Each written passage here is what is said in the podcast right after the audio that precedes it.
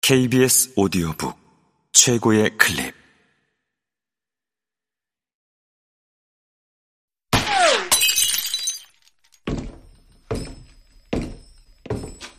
KBS 오디오북. 역사 컬렉터 탐정이 되다. 빛바랜 물건으로 추적한 한국 근현대사. 박건호 지음 장민혁 읽음 골동품 전문 수집가인 저자가 그동안 모았던 컬렉션을 바탕으로 여러 옛 물건의 숨겨진 가치를 재발견하는 이야기다. 저자의 감시관이 없었다면 독자에게 전해지지 못했을 생생한 역사, 문화, 예술 이야기가 담겼다. 아는 만큼 보이는 골동품 수집의 세계에 친절한 입문서가 되어줄 것이다. 2020년 필자의 첫 책, 컬렉터, 역사를 수집하다가 출간된 직후 올라온 어느 독자의 서평이다. 좋은 평가에 흐뭇하면서도 나는 이 독자가 쓴 골동품 전문 수집가라는 표현이 영 마음에 걸렸다.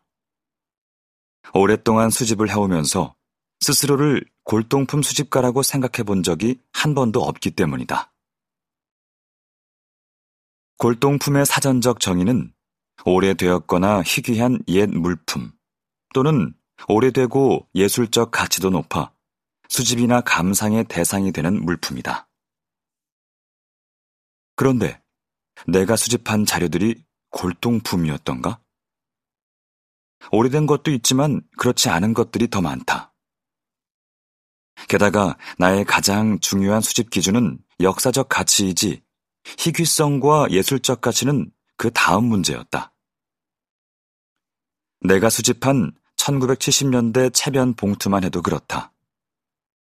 이 채변 봉투는 그리 오래된 것도 아닐 뿐더러 예술적 가치는 찾아볼 수조차 없다. 이런 걸 누가 골동품이라고 하겠는가? 그런데도 내가 몇천 원을 들여 수집한 것은 이 봉투에 1970년대 당시 우리나라의 보건 위생과 관련된 생활사가 담겨 있기 때문이다. 어떤 사람들은 오래 타던 자동차를 폐차시키면서 그 아쉬움을 SNS에 올리곤 한다. 이제는 쓸모없어 곧 고철 덩어리가 될 차를 떠나보내며 사람들은 왜 상념에 잠기는 걸까? 마치 조선시대 유씨 부인이 부러진 바늘을 기리며 썼다는 조친문처럼 그들도 조차문을 쓰며 자동차에 얽힌 소중한 추억을 되새기는 것일 테다. 또 한 TV 프로그램에 출연한 40년간 낙지볶음 장사를 해온 식당 주인은 도마와 냄비를 보여주며 이렇게 말한다. 이게 이제 40년 된 도마입니다. 처음 장사 시작할 때부터 사용한 것이죠. 이 양은 냄비도 그래요. 그런데 이걸 버릴 수가 없어요. 이게 지난 40년간 제 가족을 먹여 살렸잖아요. 식당 주인에게 낡은 도마와 찌그러진 양은 냄비는 단순히 낡고 볼품없는 물건이 아니었을 테다. 그 오래된 기물들은 오늘날 자신과 가족을 있게 한 삶의 기록이며 그것 자체가 역사이다.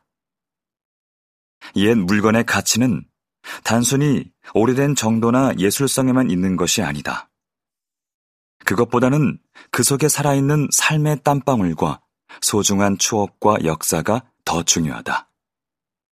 어찌 보면 충무로 식당 주인에게는 명품 도자기보다 찌그러진 양은 냄비가 더 소중할지도 모를 일이다.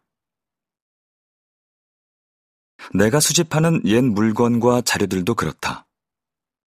단순히 오래된 물건 혹은 예술적 가치만 주목했다면 그것은 골동품에 머물렀을 것이다.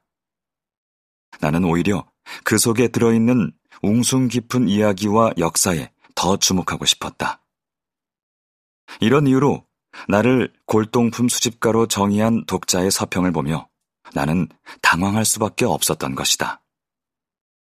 나는 골동품 수집가보다는 역사 컬렉터로 불리기를 원한다. 이것만이 내 정체성을 가장 잘 표현해주는 말이라 생각하기 때문이다. 전작에 대해 많은 분이 색다른 역사 서술이라며 칭찬과 격려를 해주셨다. 나는 글쓰기 공부를 따로 한 적이 없다. 그런데 내 역사 서술 방식에 다소 새로운 면이 있다면 그것은 전적으로 내가 수집한 자료들이 가진 생명력 때문이다. 요리사가 좋은 식재료를 쓰는 것만으로 훌륭한 요리를 만들어낼 수 있는 것처럼 나 역시 운 좋게 발견한 좋은 자료들 덕을 톡톡히 본 것이다. 그나마 내게 남들보다 조금 나은 능력이 있었다면 그건 바로 세런디피티, 즉 의도적으로 연구하지 않고도 숨겨진 것을 찾아내는 능력일 것이다. 내가 흥미진진한 자료를 불러내어 손가락으로 툭 건드리면 잠자던 그 자료는 다시 살아 숨쉬며 자신이 가진 이야기의 힘을 뿜어낸다. 그리하여 요리사인 나는 많은 수식어를 써서 애써 기교를 부리거나 지나치게 어깨에 힘을 줄 필요가 없다. 자료 자체가 발산하는 오라가 스스로 독특하고도 흥미로운 맛과 향을 만들어내는 것이다. 그리고 무엇보다 내 글이 다른 역사서에 비해 다소 흥미로웠던 점이 있다면 수집한 자료 너머에 사람이 있었기 때문이다. 옛 자료들 속에는 응당 사람의 이야기가 담겨 있다.